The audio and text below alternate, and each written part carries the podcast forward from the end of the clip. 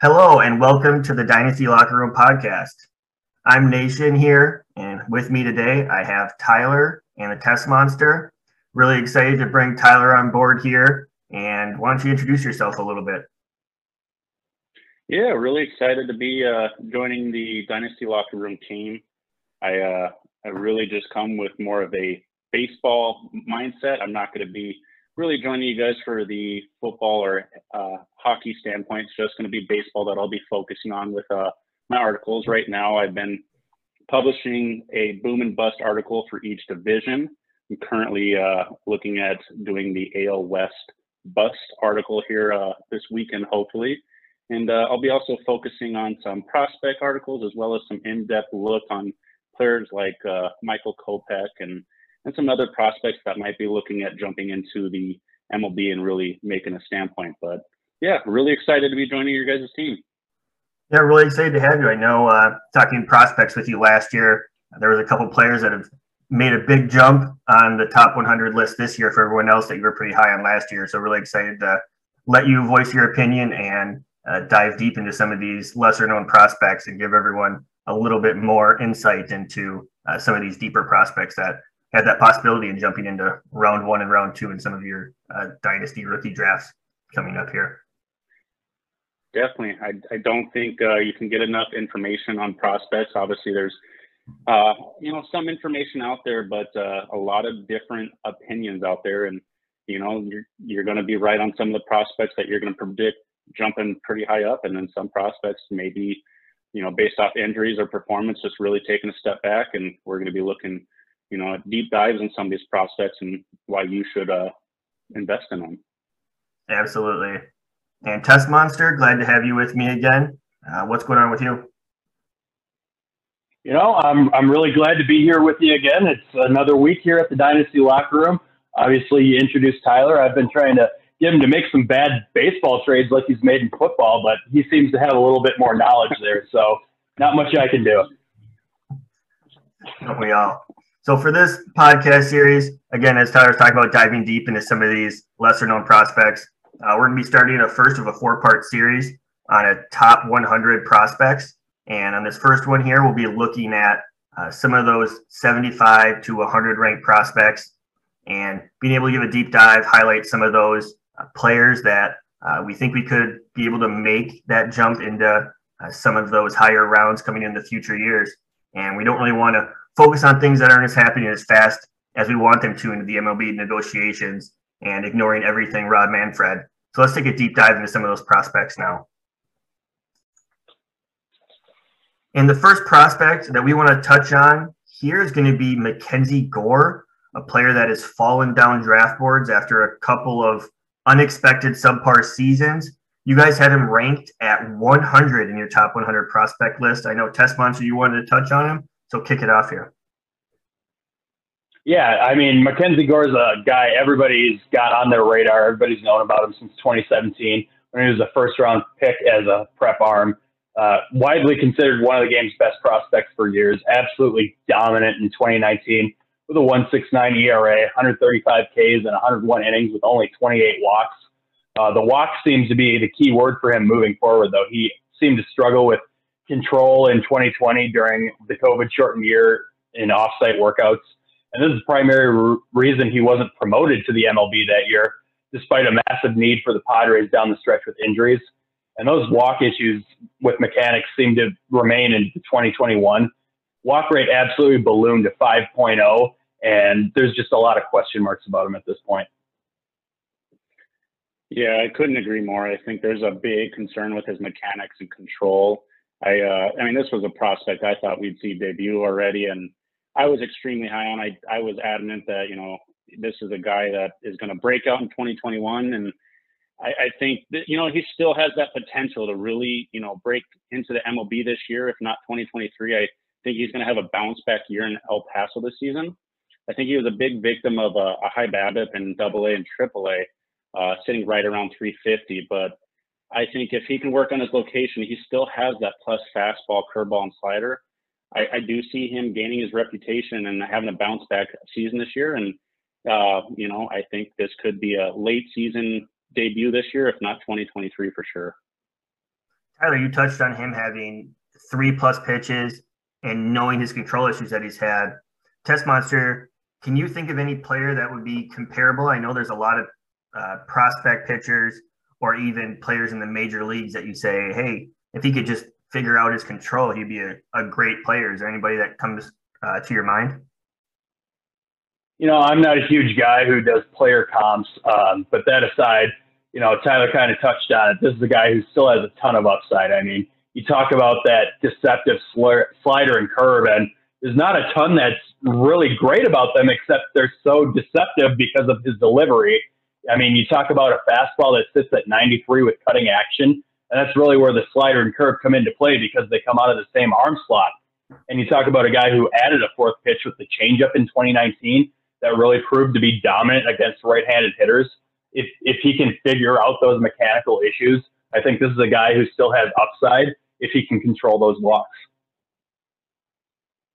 Mackenzie Gore being that guy that has been falling down the draft boards.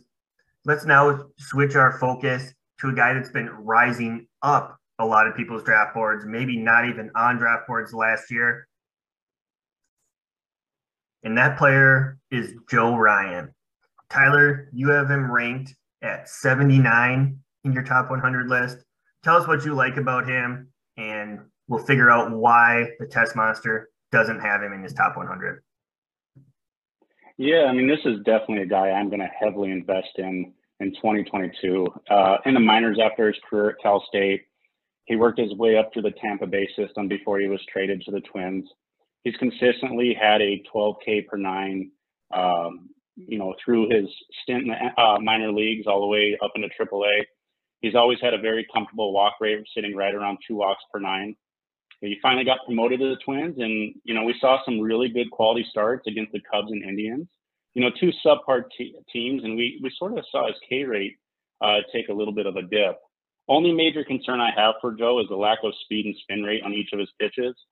Uh, however, with uh, his whiff percentages on his slider and curveball, they do lead me to believe that he's going to transition to MLB and potentially be a top three starter for the Twins this year. I want to preface this by saying I don't dislike Joe Ryan because as a Twins fan, he's a guy I'm really excited about. You talk about a guy with a career minor league ERA in the low threes, a consistent 12 or higher K per nine, and a walk per nine that's shrunk in every season. But from a fantasy standpoint, he's absolutely a player that scares me because I have no idea what to make of him. You're going to hear me say this phrase a lot. There's no precedent for a player that sits in the low 90s having a strikeout rate north of 30%. There's no precedent for a pitcher throwing his 70% of the time at the major league level at any level in the last 80 years. There's also no precedent for pitchers with a release point as low as his that remain as a starter long term. You talk about a fastball that has a one to two o'clock tilt, but still generates backspin, causing hitters to swing and miss under it. And the approach at uh, it approaches the plate at an upward angle. I just it, it, it scares me that I don't know what to make of him because we've never seen a player of his caliber do this at any level. I think when we got to see him at Target Field in his debut and in his first few starts coming out there, I thought he looked really good the first two times through the lineup. And then it was like that third time through the lineup, or he would give up maybe a three run home run that really inflated his ERA and made it uh, a lot more average or below average than I think he pitched last year. I think that translated into his ground ball percent and fly ball percent. And they were flip flop to league averages. He was giving up a fly ball percent at about 45. That when his home run percent was at 4%, one out of every 10 fly balls was going out of the park.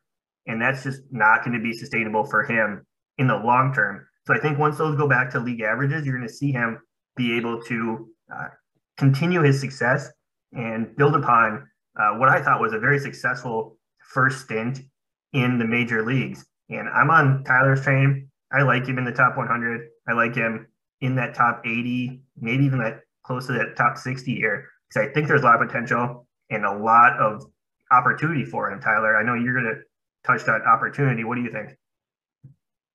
Yeah, honestly, one of my biggest uh, sayings that I've been sticking with lately is with opportunity comes production. And I think, you know, he's going to make his way into their uh, starting rotation this year. And with uh, opportunities going to come production for him. I think, you know, the more seasoned he gets with a full year under his belt in the majors, I think we're really going to see him. I mean, a lot of a lot of these pitchers come in and you know they have success, you know, first two times through lineup, and it takes a while for them to adjust, you know, through that third time because they have to get used to different analytics when they're facing a team. They have to go more in depth and adjust a little bit more, and I think that is a struggle we see with minor leaguers. And you know, last year, or I shouldn't say last year, 2019, we saw him you know, average about five to six innings per start. I think, you know, it's going to be a challenge for him. He's going to have to find a way to stretch out a little bit more. But I think, you know, he has that mentality. When you watch him pitch, he he he came in looking like a big leaguer right off the get go, and I think that opportunity we're going to see a lot more production out of him this year, and I, I do see him being probably the number three starter for the Twins this year. I guess for me, one of the other concerns too, though, is that his secondary stuff isn't nearly as strong. And that's what causes him to lean on that fastball a little bit more. I mean, he does have that four pitch mix, and he touched on that slider that has a strong whiff rate north of 30%, but it lacks horizontal movement compared to the major league average. We're talking four inches. So that's a big concern for me over the long term. He also has location issues, like Nation mentioned, uh, causing the long ball. I mean, you look at his changeups on his heat map last year, and he left them all over the middle of the plate. And that's going to be something that needs to improve on his secondary offerings to really make him a complete pitcher and for me to believe in him in the long term. I think we all come down to it. Tyler, you're a born again Twins fan with us now here in Minnesota, and we're really looking forward to seeing him pitch again here next year for the Twins.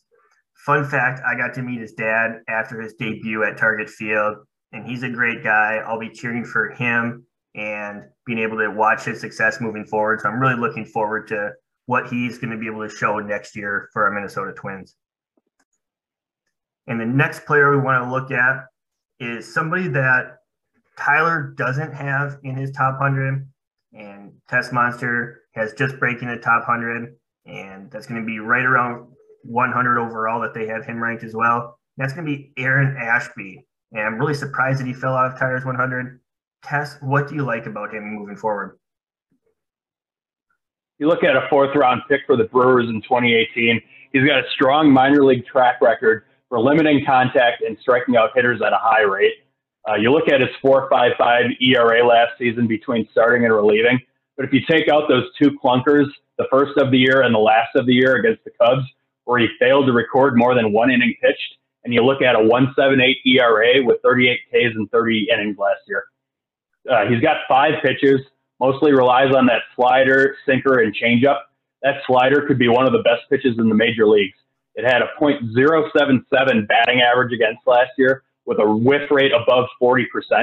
And that sinker sits in the upper 90s, but he did have a tendency to leave it up last year. I'd like to see him rein in that walk rate. It was about major league average, but in the minor leagues, it was pretty consistently above that. And that's something he could definitely stand to improve on. Yeah, you know, I, I, think you touched on a lot of things that I'll touch on. And, you know, it's not that I don't like Aaron Ashby. I think he does have a potential to really pan out as a starter, but I sort of lean to him as being a bullpen arm for Milwaukee, which scares me. And, uh, you know, he's never had a ERA below 3.5, even from rookie ball all the way to MLB. He's always boasted a, you know, a high K percentage, but that walk rate has always been a little bit of a concern of mine. Uh, like you said, his slider, I think, is by far his best pitch. His sinker, however, you know, he did struggle this year. He had a low whiff percentage on it. Uh, it's one of those things where, you know, he's going to have to adjust on some of his, his pitches to really tone in some of his success. And I just think that this is the type of pitcher when you watch him pitch in a short inning, you know, two innings, maybe long reliever stint, he's going to be able to really show off, you know, how dominant his pitches are. But I think when you try to lengthen a pitcher like him out, I think we're going to see him struggle more, and I can see uh, him turning into a bullpen arm for Milwaukee, and that's that's probably my biggest concern. Yeah, I mean, you, you talk about that low whiff rate on the sinker, and I, that's just not as much of a concern for me because you see that 70% ground ball rate on that. And I think that's what is really productive about that pitch.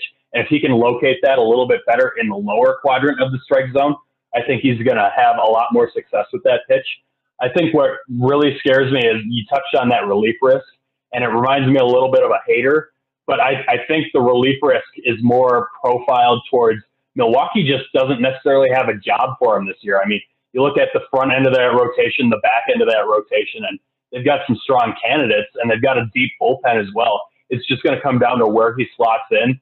And I think if the longer he sits in that relief, bulk relief role, it's really going to increase that risk. But if we can see him win a job out of spring camp, we can see him win a job somewhere in April, May, or even if Milwaukee goes to a six man rotation to try and feature him a little bit more, I think he's going to be a guy who has a ton of upside. He was a player. Yeah, no, I, I, agree. No, I, I, agree with you, Nick. I just, I, I, like you sort of said. I mean, he's got to earn a job, and you got guys at the top of that rotation like Corbin Burnes, Freddy Peralta, Brandon Woodruff.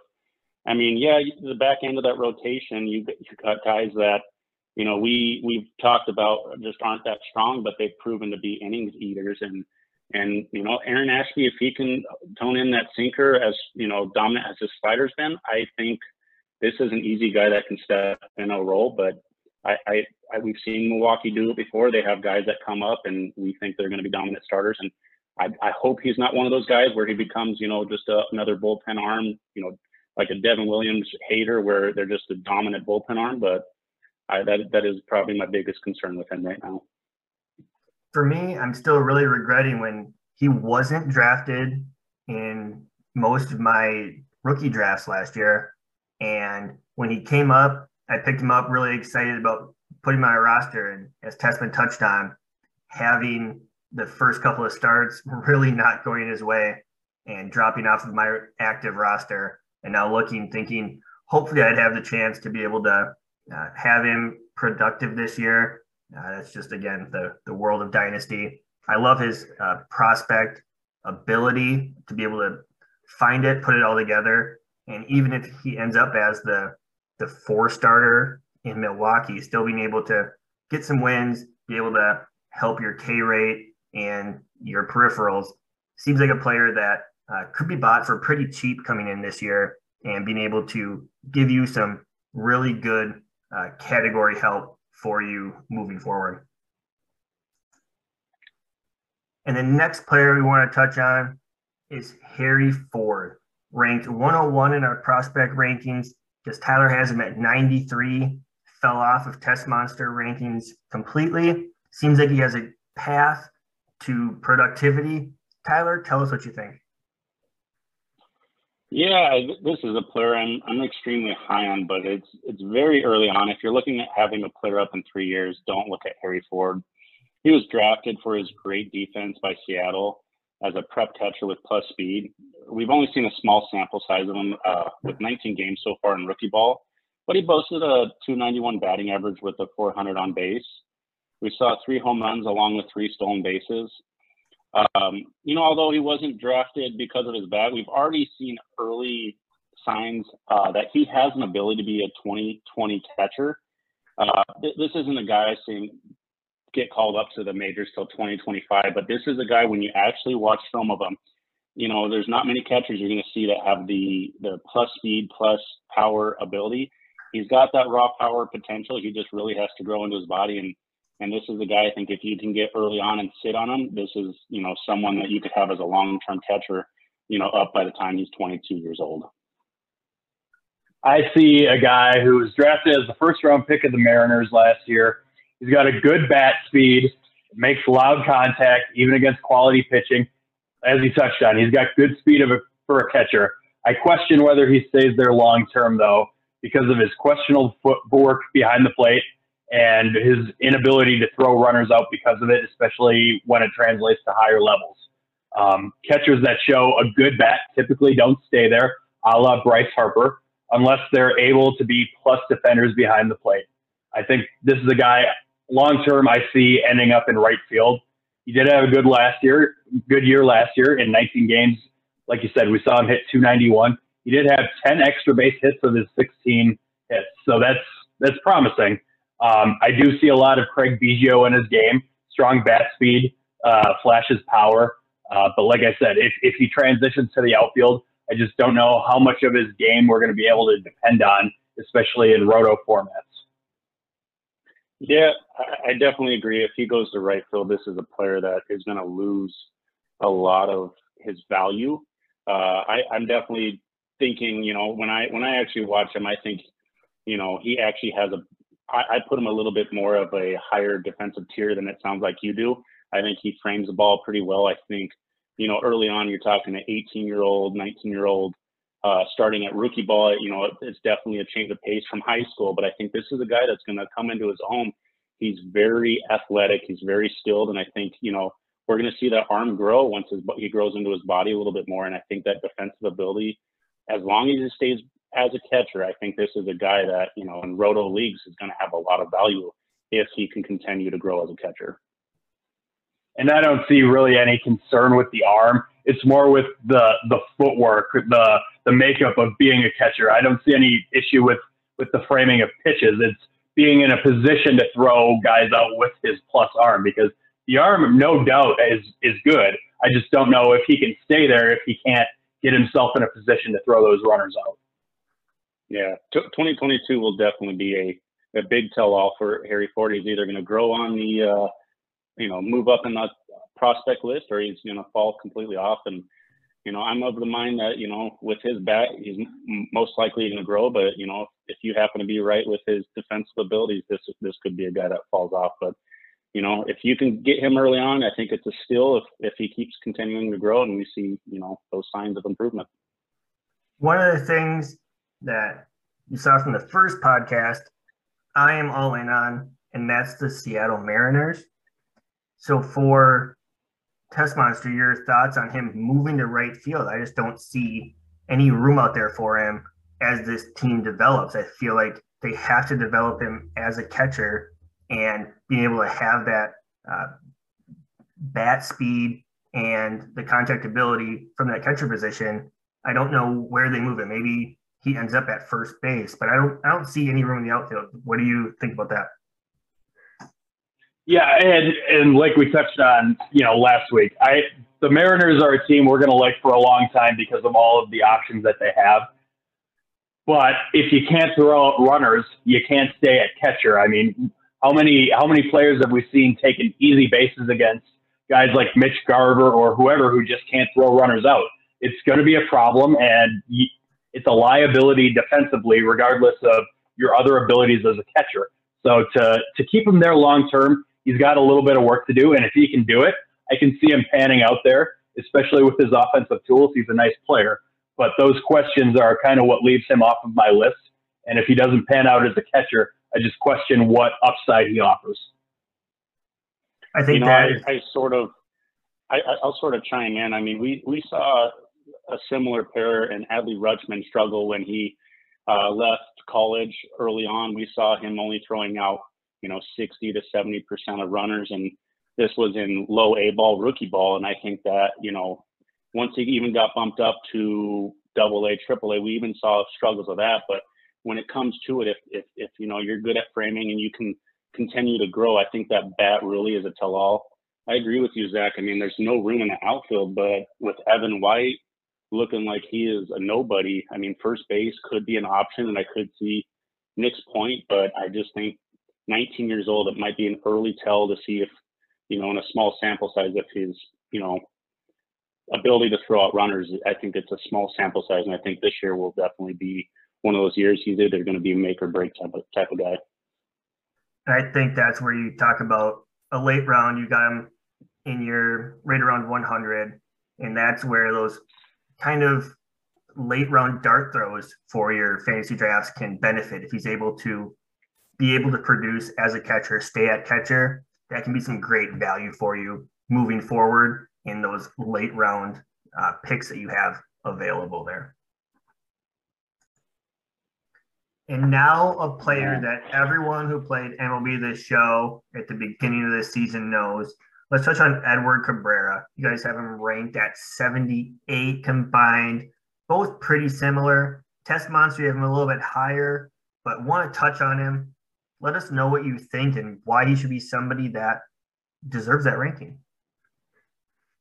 I see a guy who signed as an international free agent in 2015 he's taken a lot of strides forward. He's got a fastball sitting comfortably in the upper 90s and features a true four pitch mix. Emerged as a prospect in 2019 with a 2.23 ERA and a 10.8 K per nine over high A and double A. Absolutely dominant in three levels of ball this year with a K per nine up to 13.5, but totally struggled when he hit the major leagues. 5.81 ERA, a startling walk rate and home run rate. Uh, I, I think we saw a lot of command issues this year, especially with walks. Really needs to locate that changeup better. Got absolutely by destroyed by major league hitters by leaving too many changeups right over the heart of the plate. Yeah, you know, Tessmonster, I, I don't really have a different opinion than you on Cabrera. I think we're both very high on him. I think this is just one of many talented arms within the Marlins organization that is going to really help them rebuild very quickly. Uh, I'm very high on Edward this year. I, I don't expect him to break camp. Um, you know, this is a player that I think, you know, their staff is just too congested right now, but I do look to see him, you know, go back and forth between AAA and the majors. I mean, when I look at, you know, how he did in the bigs this year with a high walk rate right around 6.5 walks per nine and even 2.1 home runs per nine, I don't think that that is actually who he is. I think you know, a lot of that has to do with inexperience. And I think this is someone with his plus pitches and, you know, his mechanics. I think this is a guy that is going to really, in 2023, break camp and really be, you know, the number four, number three starter in a very competitive pitching rotation. I'm very high in him. You know, if you're looking at him pitching 100 plus innings in the bigs, I don't see that happening unless injuries happen because I think they have a lot of talented pitchers. But man, if you can get Cabrera in the late rounds, I think this is a very good pickup to your point, you know, we talk about Marlins having a strong core of starting pitchers, and we we contrast that against who we talked about in Quinn Priester, where we're not excited about that organization. But Miami has really had a track record of success. You look at pitchers like Rogers breaking out this year, a Sixto Sanchez, Sandy Alcantara. These are pitchers with established, for the most part, track records who have really emerged on the scene over the last couple years. And I'm really excited to see what he can do with this organization. And I think there's a couple more pitchers on this list in future episodes we're going to touch on who we're just really excited about what they're doing in this organization. And there's a lot to like. I mean, that organization, for whatever reason, has always had a lot of talent in their farm system. You might say it's because they have underproduced. They've been kind of bottom of the barrel team, but they've always sold off a lot of top prospects, a lot of players, and they've always been mildly competitive. So the fact that uh, you have this kind of a deep uh, farm system, pitching staff that's ready to go, that's young, could be kind of a scary thing. Which, when we talked about kind of like the Mariners, like we're all really excited about what they're going to bring to the table, buying shares of them. And the thing is that we're not, we're not really buying a lot of shares, me personally, for them because they just don't develop. They they get rid of their their prospects. They get rid of their players who break out. So it's it's one of those things. Is Cabrera is he going to be there or is he going to be a trade chip at the deadline next season because he has that ability to go away before they have to pay him. I'm scared about it. I like his talent. I mean, I got struck out. He struck me out a bunch on MLB The Show, and there's no reason to to really not like anything that he brings to the table, besides for the fact that I guess he's competing really with a Sixto Sanchez that has the rumors that he's out of shape coming in this year. So there might be a spot there available for him right away. So that if he can come up there, produce, do everything that uh, we think he can do, really the sky's the limit for this guy. Yeah, I mean, the o- only thing that really concerns me, I mean, yeah, like you said, Sixto, maybe that's his main competition, but even, I mean, they got a guy like Max Meyer that, you know, is even competing with him. And you think about their current, you know, starting rotation, you got Alcantara, Rogers, Lopez, Hernandez, and you got even got a guy they traded for, in Jesus Luzardo. It makes me concern, you know, is is he like like you said, maybe he is a trade candidate, and you know, if you're buying into him, that might even be better for you. So, yeah, I mean, this is one of those guys that he's to need a lot of things to go his way to really, you know, get those starts.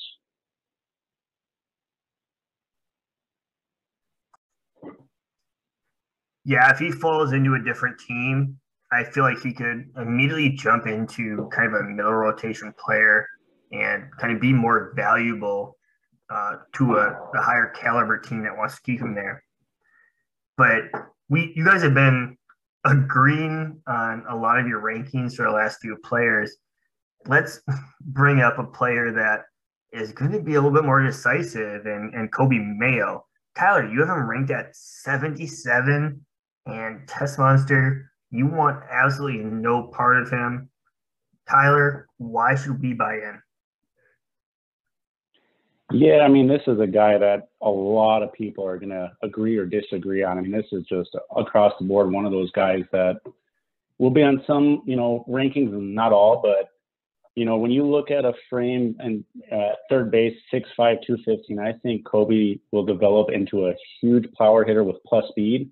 Uh, we saw him hit nine home runs with 11 stolen bases across 53, 53 games between rookie ball and A ball at only 19 years old. And, uh, you know, I can't wait to see what he can do next against more competitive pitching across 100 plus games. Uh, he's also known to have a great eye, which we saw with his, you know, 29 strikeouts and 40 walks in those 53 games. If if this was an intro to a prep bat out of Florida, I can't wait to see what his encore is you're talking about a guy with an absolutely huge frame. You touched on it, 6'5", 215. I think long term, he's probably best suited for right field where his plus arm will really play up. He's got the plus raw power. And if he outgrows the infield like I think he would, that power should grow as well. Absolutely has the good eye at the plate. Like you said, he's not afraid to draw his fair share of walks.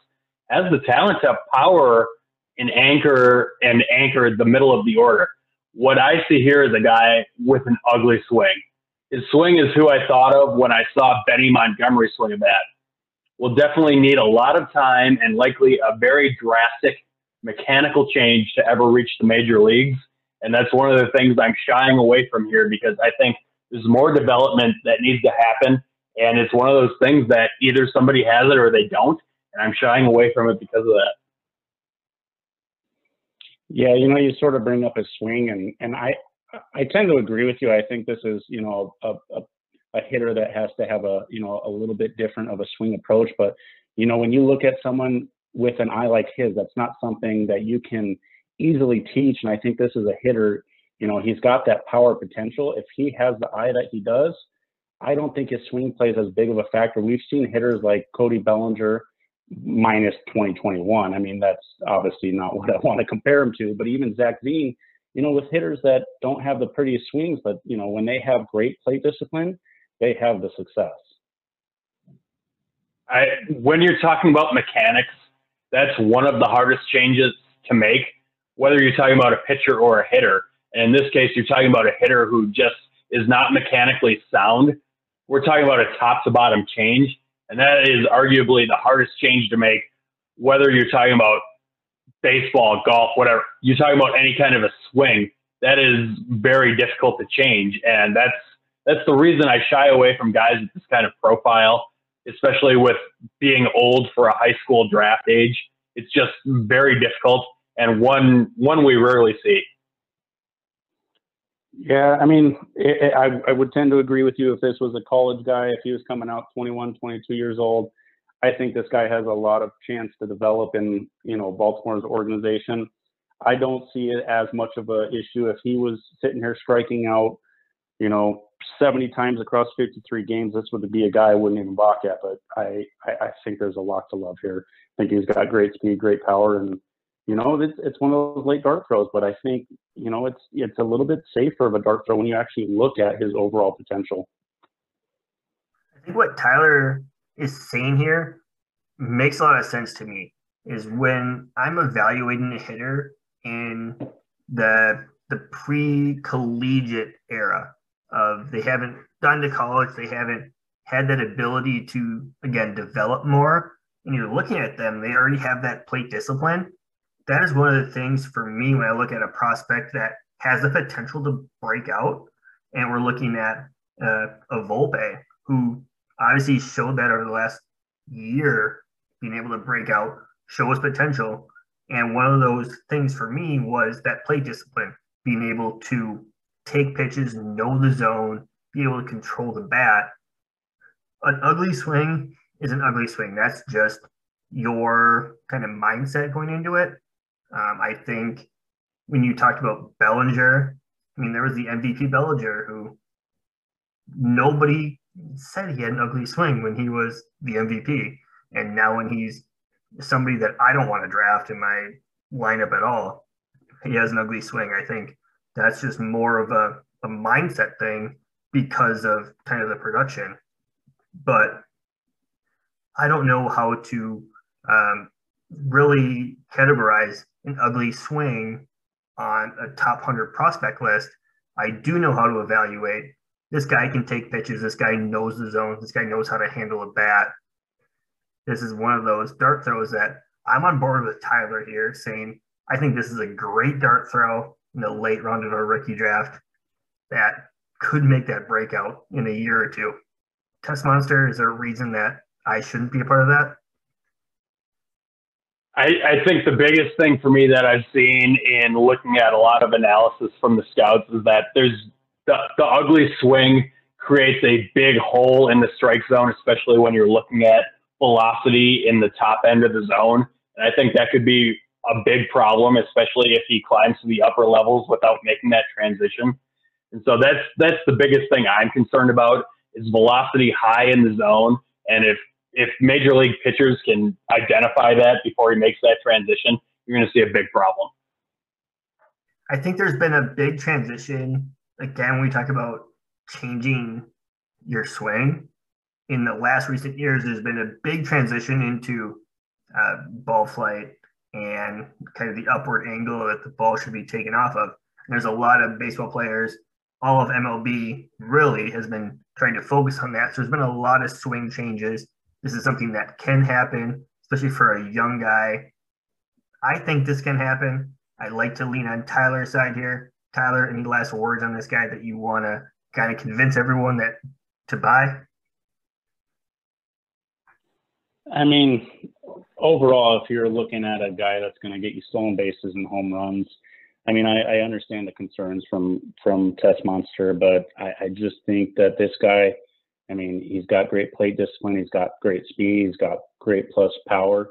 I mean, coming into this season, he's going to be 20 years old. I think there's so much development opportunity, and and I just overall, I just, I mean, you take away some some bad swing mechanics. I think that, I mean, yeah, it's not something easily teachable, but he's still young, and I think there's still a couple years where you know before he breaks in the bigs, there's development opportunities, and he's already shown a lot of great things that he he has a great understanding between you know like like I've said his great play discipline. I think it's he's going to develop into a great hitter.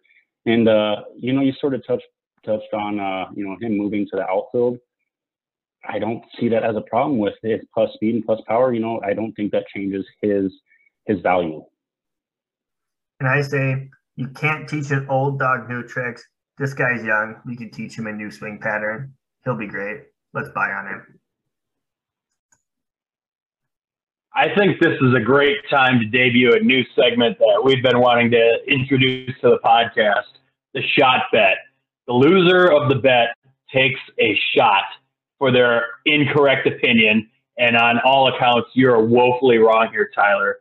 So, what I wager to you, shot bet Coby Mayo does not have a 2020 season in the year 2022. I will actually up it to two shots because I strongly disagree with you here. I think in a hundred game season in at least, you know, probably high A to double A ball, I think he's going to have a 2020 season. And I'm willing to throw two shots on line because I think I'm going to enjoy some podcast come August or September, you taking a couple shots. You know, that's intriguing, and I'd love to accept that, especially since we've been doing this as part of our group for so long. And I would love to see you take two shots on some episode of a podcast soon to come. Well, bartender, mark that one up. We're going to take this down as the first official shot bet of the Dynasty Locker Room podcast. And after that exciting first shot bet that happens on that podcast, really happy to see which one of you has to take those shots on a future episode. Let's go to a player that you all really like, Reginald Preciado. Because I don't know how to pronounce that last name, but you both have him in your top 100. He's listed currently at 76. Let us know what you like about him, Tessmonster. I see here the 2021 international signee, obviously very raw. He's going to need a longer time to develop than most. If you're wanting a guy who's up in three, four years, if you have a cap on that, this isn't your guy. However, he profiles as a switch hitter that hits for average and power from both sides of the plate, which is incredibly valuable. Compact swing, able to generate bat speed easily with his raw power. He's got fringy speed. He plays short and third now. I see a likely move to third in his future, but I see a lot of Corey Seager in his game, and he had a 333 average with three home runs and seven steals in 34 games of rookie ball. Yeah, I think that was a very good player comp in Corey Seager. I uh, this was a player I was not very high on him until I started watching some film, and this was a guy that you uh, you sort of threw my way, and we ended up ranking him very similarly. Um, I can only imagine when he fills out what he'll be able to do. He's got plus speed, plus raw power, and uh, a great eye at the plate. I this is a guy I see even climbing the rankings higher and higher. But like you said, this isn't a guy that's going to be called up anytime soon. Uh, can't agree with you more on the transition from shortstop to third base. He split time this year, Adam, but I do see over time him probably moving to third base it really feels weird for you to agree with me after the last player, but I think obviously the tools here say a lot. I mean, when you're talking about a guy who can put up average, can put up power, you know, if he can swipe a few bags, I'm going to be happy, but I see him as a third baseman long term. And if he's that switch hitter that can give you all of those things, there's a lot to like, especially if the Cubs can build a lineup around him long term. Tyler. Yeah.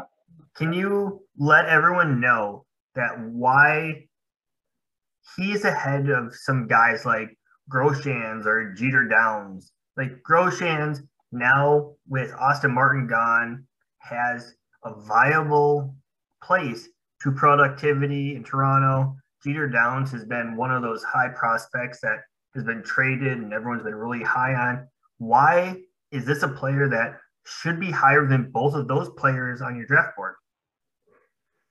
Yeah, I mean, when I think it comes to it, you got to think uh, when it comes to the Cubs organization, they've obviously traded away a lot of their guys to sort of rebuild. And when you think of, you know, pure ceiling potential, if you're going to take someone uh, in a, you know, late second, early third round, you're taking someone that has a high ceiling. I think, you know, when it comes to Groshans, when it comes to a Jeter Downs, we've sort of seen in the minors, you know, their ability. And I don't think there's much growth from what we've seen. Mean, and don't get me wrong, they're both very good, you know, players. I think when it comes to Reginald at his age and him not fully filling out yet, I think there's a lot to be desired once he really comes into his own. I think this is a guy, you know, once he shifts over to third base, yeah, he doesn't have the best speed, but this is a third baseman that could really put up a good amount of stolen bases. He's got great power. And I just think, you know, when it comes to a ceiling, he just has a lot more potential than those two players. I, I just have to rank him higher for that, you know, pure fact. Will Groshans be up sooner than him? Will Jeter Downs be up sooner than him? Sure, but that doesn't mean that they're going to be better fantasy assets, and that's what I see Reginald, you know, being as a good fantasy asset. I think that's a great way to look at the players when you talk about, hey, maybe some of these players have been talked about for a while, or have when you look at maybe some of ESPN's rankings have them kind of towards the top of the rankings because they're going to be up earlier. But that might not translate to your dynasty rankings. That's what we're focused on here is who's going to be able to carry your team, who's going to be able to make your team a juggernaut for years to come. And Preciado is going to be one of those guys. And the next person at 81 overall, Tyler, you have him a little bit higher than Tessmonster does. But let's talk about Quinn Priester. Tyler, let's kick it off with you right away. Let us know what you like about this pitcher and where he's at. You know, one thing I don't like is he's with Pittsburgh, but that I'm not going to hold against him. This is a another prep player I'm actually pretty high on. Pirates seem to have drafted a real safe player who I see being up, you know, as a 2023 late call up. Um, you know, it's unfortunate he missed the 2020 and that held him back a little bit because this is a guy I actually think is a very consistent pitcher. Uh, he boasted a 55 plus percentage ground ball rate and high A ball. Uh, he doesn't come with a high K rate. It's going to sit right around 9 to 10 K per nine, but his walk rate is something that's very promising. I think this is just a very safe pick, and you almost know what you're going to get with him. I see, you, you know, you touched on it a little bit talking about Pittsburgh and that you don't love them there. Look at all the pitchers over the years that have absolutely flamed out pitching in Pittsburgh. Mitch Keller being the latest of those. So there's some question marks there. But you see a pitcher who made a lot of noise last year in the instructional camps with no ball going on, and he parlayed that into a strong 2021. I, I particularly think a 9 to 10 K per nine is pretty decent, especially if you're talking about a lower walk rate, a 3.04 ERA. Uh, definitely improved mechanics last year, too, than we saw previously. Uh, sitting in the mid 90s, adding velocity, one of the best curveballs in all of minor leagues. Good sharp bite. It's Wainwright esque, but harder. Getting the feel for the changeup too is going to help him too down the line. One of the biggest things that jumps out to me is he was able to limit hard contact. 20% line drive rate in 2021, which is well below any league's average. Uh, but I do have questions about his command. Uh, you, you touched on the walk rate. I touched on it. 3.6 walks per nine has to be honed in, honed in just a little bit to be more what I'm looking for in a starting pitcher of his caliber. But it's not going to hurt you, especially in a roto league. Yeah, I no, I, I, definitely agree. I, I, agree. I mean, this is a guy. I mean, as a prep arm coming out of high school, we at least got to see this year 100 innings out of him, and I think that's something that, you know, with these pitchers, that are prep arms we don't get to see often. You know, them throw 100 innings and and it, it, was extremely nice to see. I mean, obviously he missed 2020, which was really you know demoralizing. But I, I think this is a guy that you know has great potential, a very safe floor kind of pick. And you know, Nation, I'd love to know what your opinion is on him. I had the weird uh, thing I just wanted to bring up of you mentioned that you don't like him uh, being a part of Pittsburgh you're obviously if the hitter's there, you it's it's tough to get up those counting stats. But I think as a pitcher, depending on what your first category is there, if it's if it's wins, you might lack there a little bit. But if it's quality starts, then really the team doesn't matter. You can get quality starts, you can get your ERA and whip, and you can get your Ks with your hitters being irrelevant. So for me, thinking that he's being in Pittsburgh and having that stigma also kind of makes me feel like he's a steal because people would undervalue him because of the team he's on. And maybe that's just my opinion on this, but I think uh, being able to be on one of those uh, shitty teams and being able to still produce stats at an elite level uh, will give you some value here. What do you think about that Tessmonster? I think for me, the question more centers around what that coaching staff does with pitchers because how many pitchers have we seen absolutely do nothing? I mean, you look at a guy like Gerrit Cole who emerged but didn't really do anything until he left the organization. You look like a, a, a Mitch Keller who had all the promise in the world and came up and has done absolutely nothing. So I think that's where my question centers. And as Tyler continues to say, with with opportunity comes production. But you know, if you don't have the coaching staff in place to really play that up, there's just a lack of value long term, I think.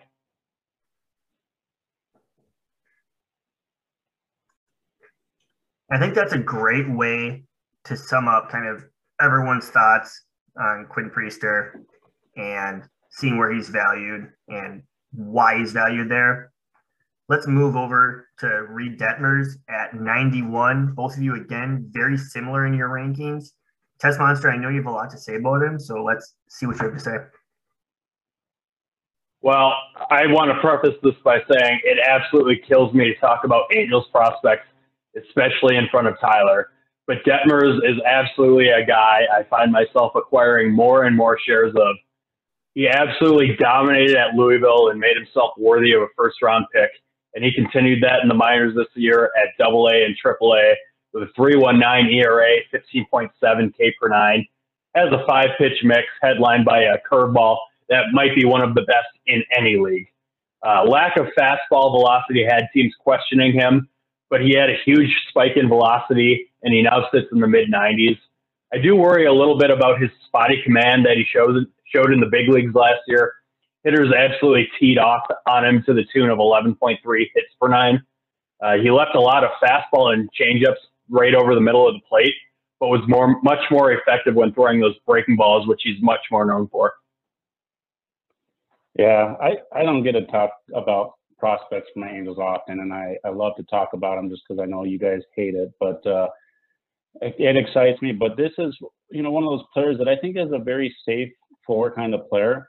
I think you know what you're getting with him on your team. Usually known for his control. You know, his debut in the MLB might have made you think different, but I, I, I think down the road has a great potential to be a you know a three four starter uh, once he gets more exposure. I don't see, however, that K rate converting for Detmers like we we saw in you know in Double A, Triple A, and even when he was in college.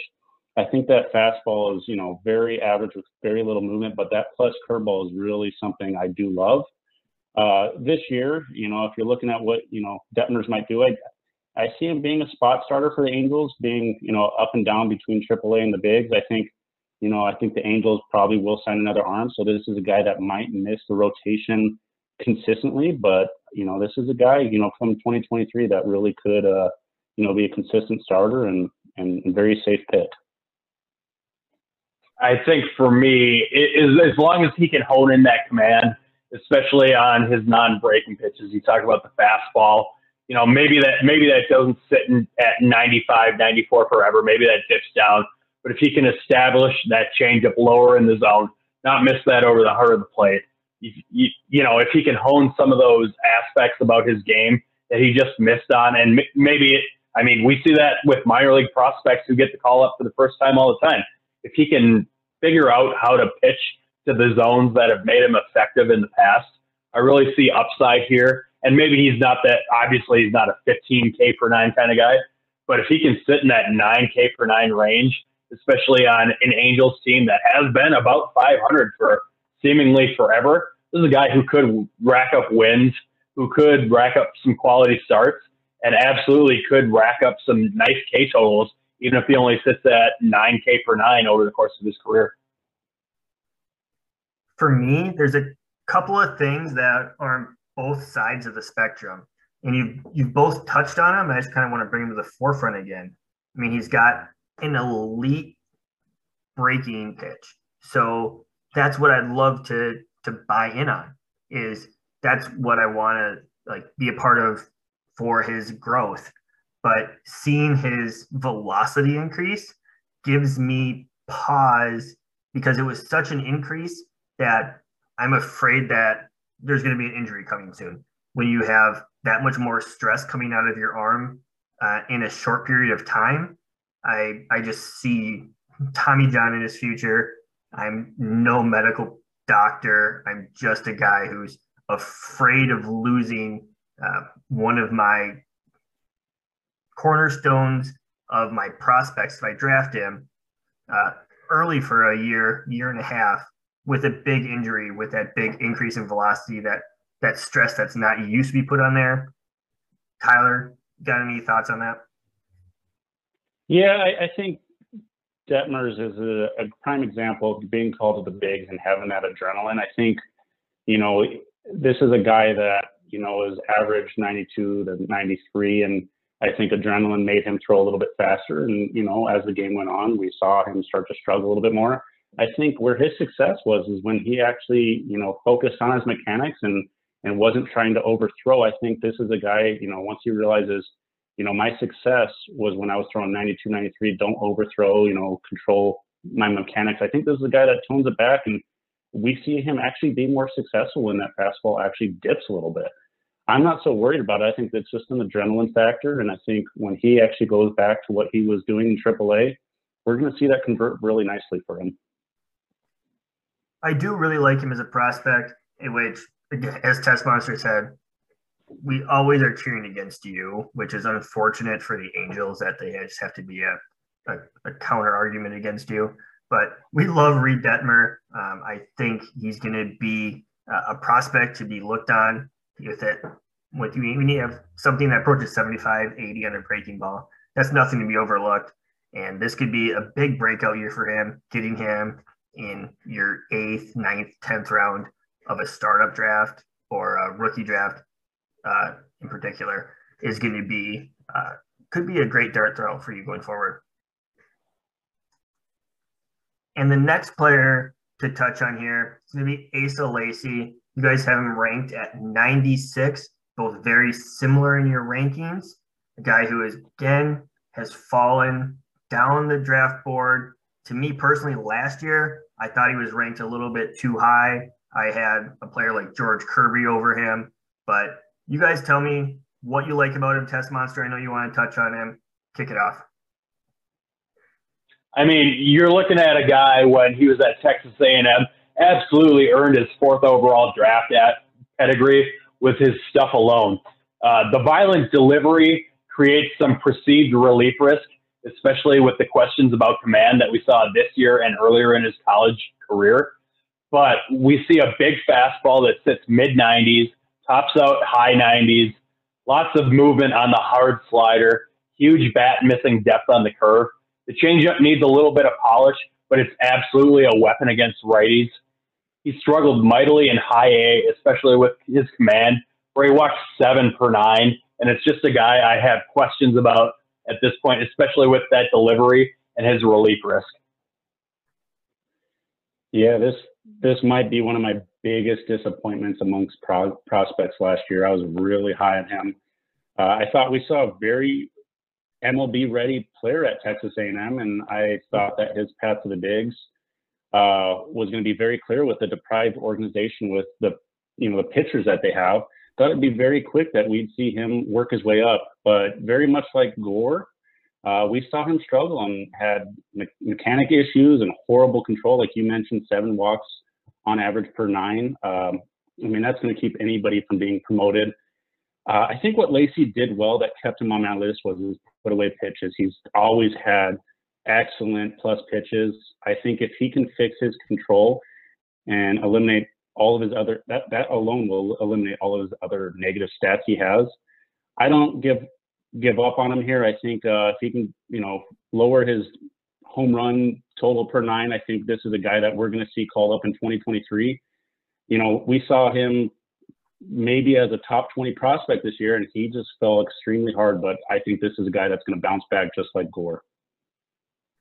Even last year, after being one of the top pitching prospects, for me, he was nowhere near that top 20, top 30, top 40 that I wanted.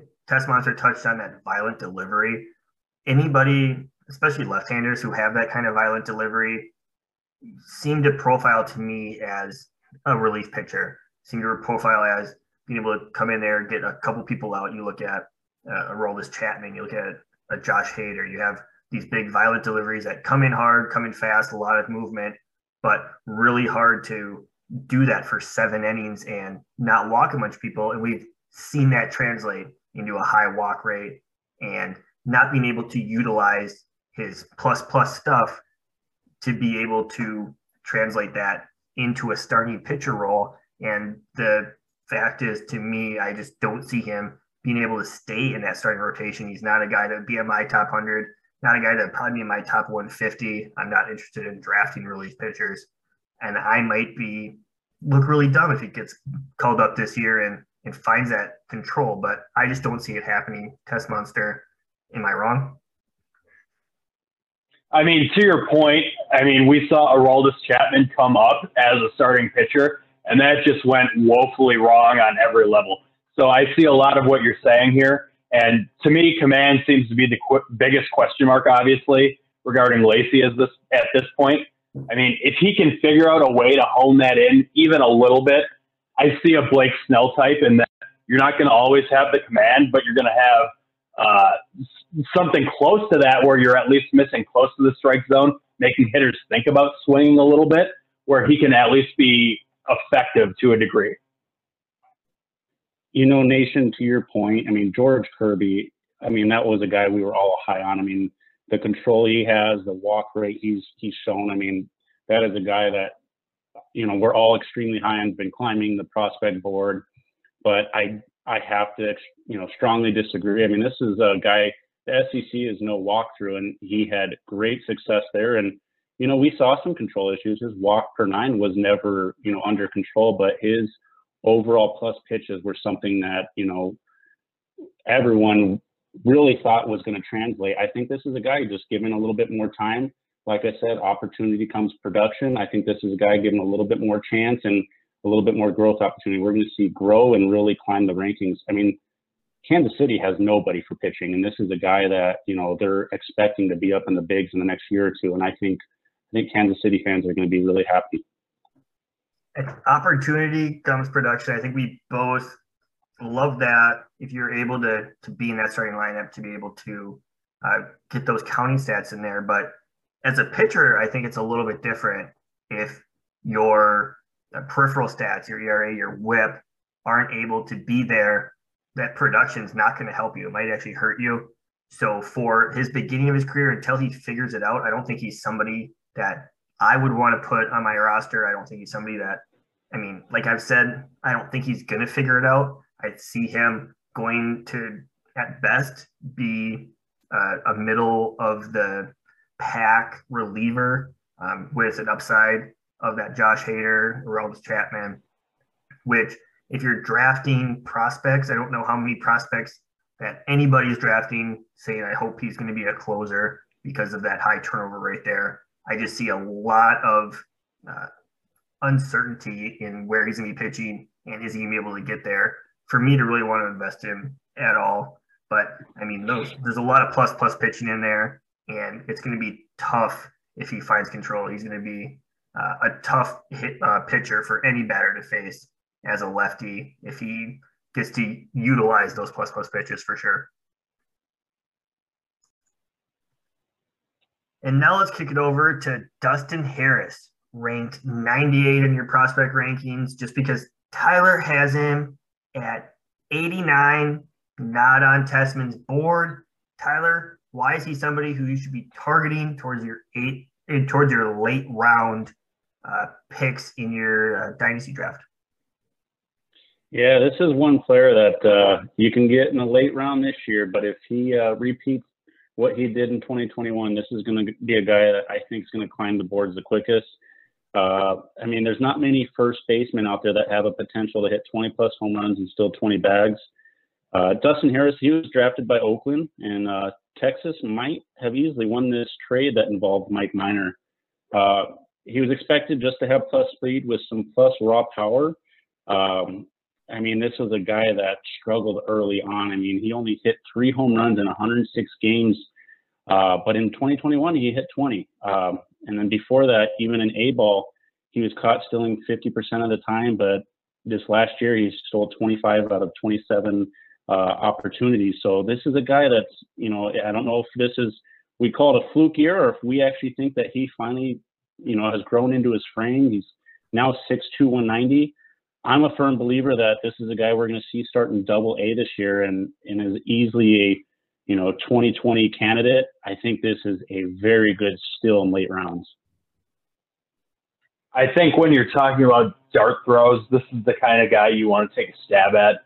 You look at a guy who was picked in the 11th round in the major league draft, and he's obviously last year shown that he has potential to play well above that pedigree.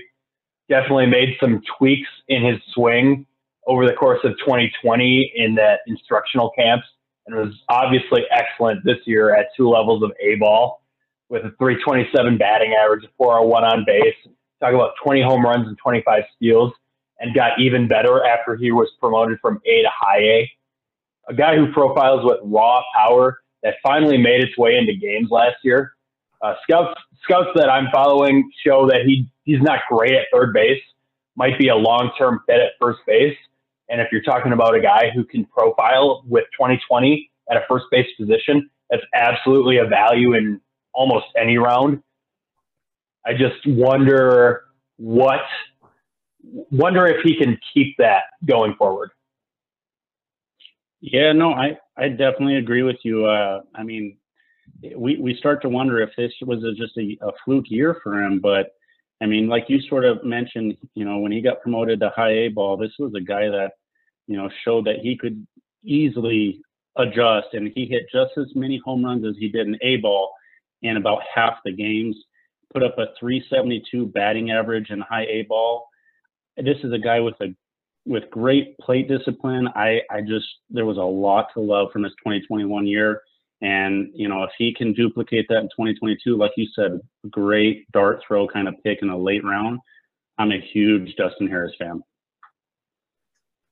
For me, this again wasn't a guy that was really on my board, wasn't somebody I was looking at, had no inkling or reason to to dive deeper into him anything I've heard. But hearing the plus speed, hearing kind of what you guys are saying, this is kind of something that I'll have to dive deeper into myself, being able to kind of see if that's somebody who I want to value in those late rounds of my rookie drafts. And really excited to kind of find out a little bit more about him because this seems like somebody that, like Tessmonster mentioned, those late round dart throws that could end up um, moving forward to being a, a top one or two round pick the next year and getting them a year early seems like it has a lot of value for you here. And let's finish off your guys' prospects you want to talk about in this like 75 to plus 100 range with the person who I don't think deserved to be here really, which is going to be Nate Pearson. You guys have him ranked at uh, 79 because Tessmonster has him ranked at 59 overall, and Tyler, you know, have him ranked which is is kind of a weird situation with Nate Pearson. He's not rookie eligible anymore because he was on the active roster for too long, but he hasn't pitched enough innings to to finish his rookie eligibility. So most people consider uh, a prospect in that eligibility and, and his pitch range. It's it's debatable on whether or not he should be on your prospects. But for me, he hasn't done enough to prove that he's not a prospect. He's not a big leaguer right now. Tessmonster, tell us why we should still consider him a prospect. And and honestly, even if he's a big leaguer, tell us why we should buy him anyway. Well, I want to start by saying that, you know, you, you talk about his rookie eligibility expiring, but when you look at it, injury issues have really derailed his development on a whole. I mean, you're talking about a combined 188 innings over the last five years. So that's certainly a factor for me. And I also want to say that the only reason he's on this list at all is for his upside alone, because if he hits that, he's going to be absolutely dominant. I see a guy here who's been proven to be an elite strikeout pitcher at every single level with 10K per nine at every level and 12K per nine against major league competition. But there's definitely command issues here. Obviously, we've seen in two years in the major leagues, we've seen a 6.8 walks per nine. But he's got that elite elite fastball velocity, and the you know if if he hits that, if he can get stretched out, obviously we're going to see the pitcher that we all thought he was going to be coming up. You know, I, I, I almost wish I would have ranked Nate Pearson just for the fact that uh, you know if I would have had him, I would have been able to sell high because I think too many people are high on him. I've lost so much interest in Nate Pearson. I think this is this is a guy that has so many dominant pitches as a you know potential high end starter, but we've only seen him top 100 innings once in the last four years due to injuries. And I think you know when it comes to it over a four plus year span, when you keep talking about injuries, you start to wonder, you know, why are we still talking about him? It was very evident once he was called up. His vocation was very poor in the majors. uh, and people were hitting him very hard, 10% higher hard hit percentage than the MLB average. Exit velocity against him was also two miles per hour higher than the league average. Uh, we noticed his spin rates take a dive, uh, a dive in 2021. At this point, I'm selling, selling, selling on Nate because I think he's a back end reliever who, you know, is probably going to be more successful when he's able to ramp up only in an inning and get that miles per hour on all of his pitches up and that spin rate up instead of pitching five to seven innings per game. I just think, you know, when you watch him, I think he's run his course and we now see who he is. And maybe he is the Josh Hader kind of guy. If that's what you want to buy into, sure. But I, I just, I'm selling, selling, selling, selling. And what you said right there is exactly what kind of scares me about his profile. I mean, we saw him develop into almost an exclusively two pitch pitcher last year with a fastball and slider only. And that's what really concerns me, especially if the Blue Jays are worried that much about his injuries and whether or not that's going to take shape in his development. But I think if we can see him in that Michael Kopech role, you know, see a guy who pitches bulk relief or see a guy who gets the occasional spot start, but just focuses on what he needs to do when he's pitching, limit those walks, limit the things that went wrong for him, and really focus on pitch location just for an inning, just for a couple innings at a time. I think this is a guy who, if he can do that, can evolve into that pitcher that we saw when he was coming up. And if he can build on that, it's really going to be something that he can use going forward and maybe take that step into the picture that we saw that we all fell in love with two years ago. For me, I have been a big component of Michael Kopech.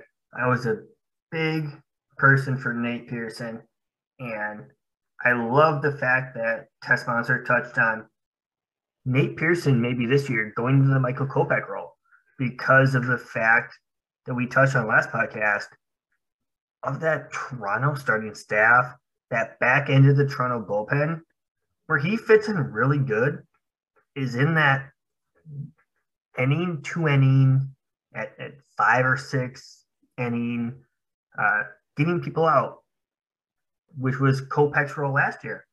Uh, again, another elite arm that just quite didn't know how to get people out right when he got up, and then get to figure out how to get people out and then move into that starting pitcher staff.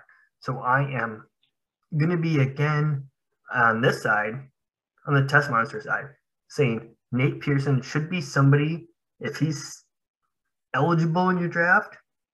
Because I know it's rookie eligible in some drafts. Go and get him because I know that what Tyler said can scare you, but guy still has three plus plus pitches, being able to get people out, but kind of just needs to learn the Kopech style of how to get people out.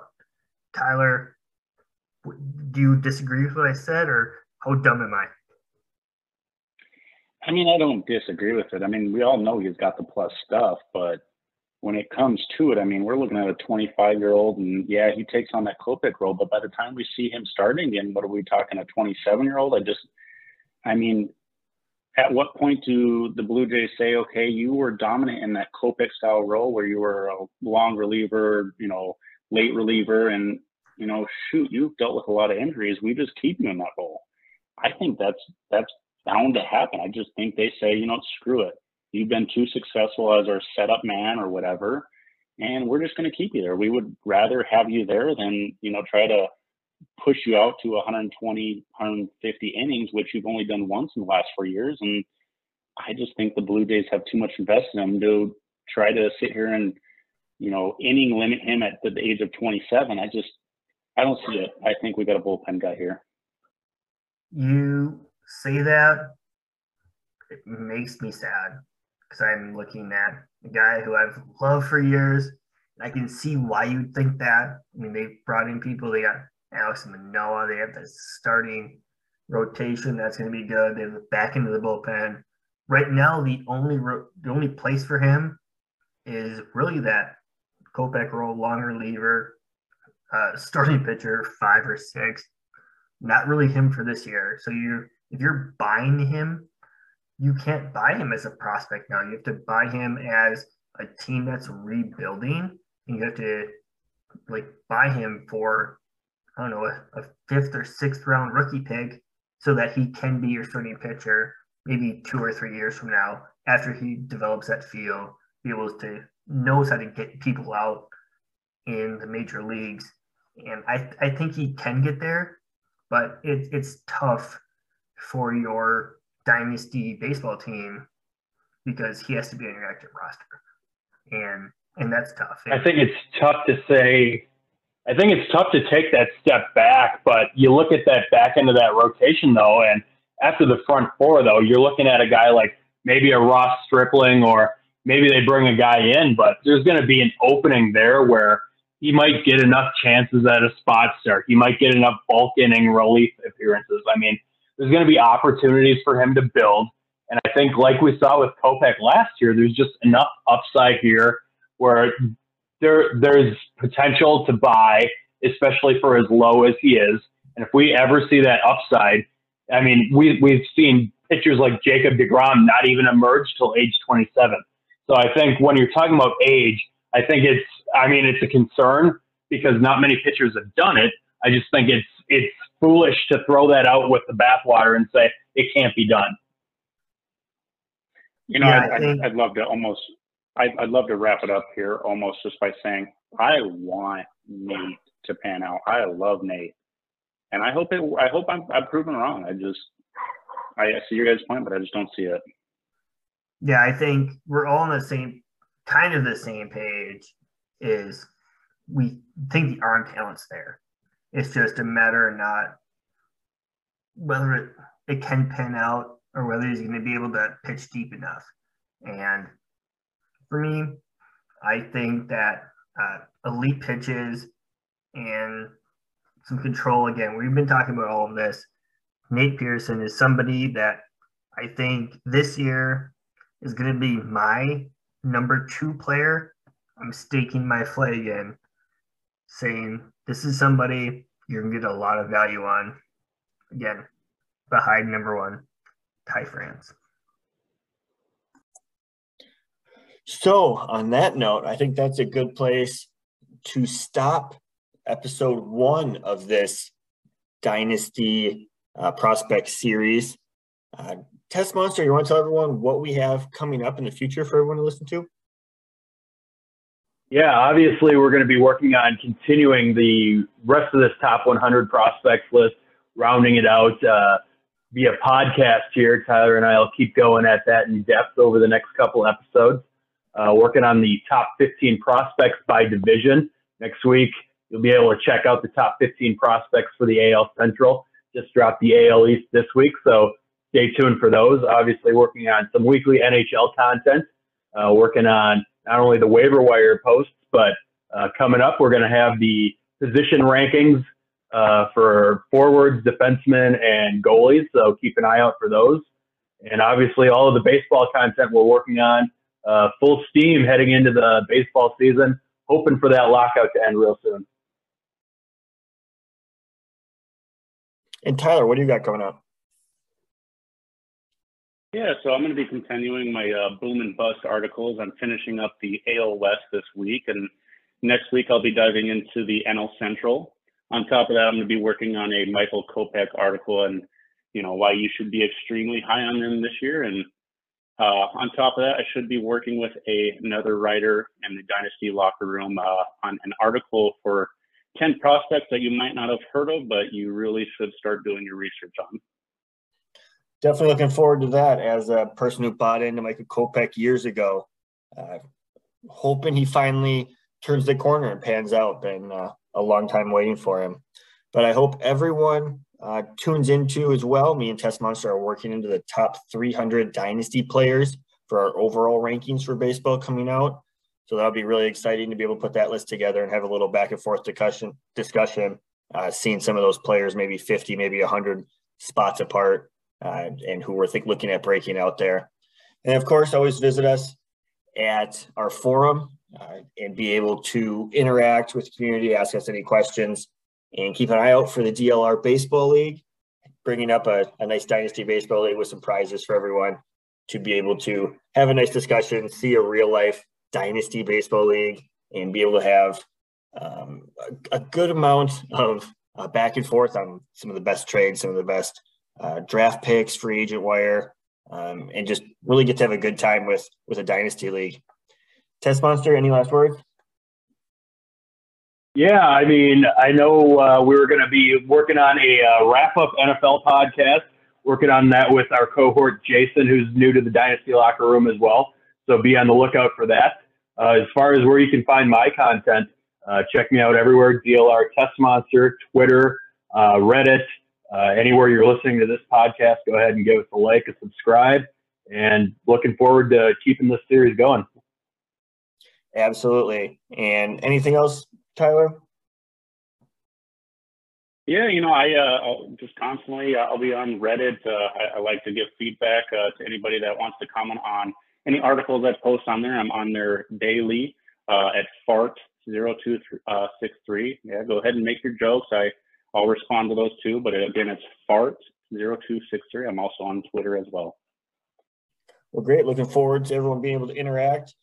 And as always, you can find me, Nation, at Nation DLR on, on Twitter, at Reddit. Uh, find us on the website. And look forward to interacting with everyone. Just like Tessmonster said, give us a like, give us a subscribe wherever you're listening. And until next time.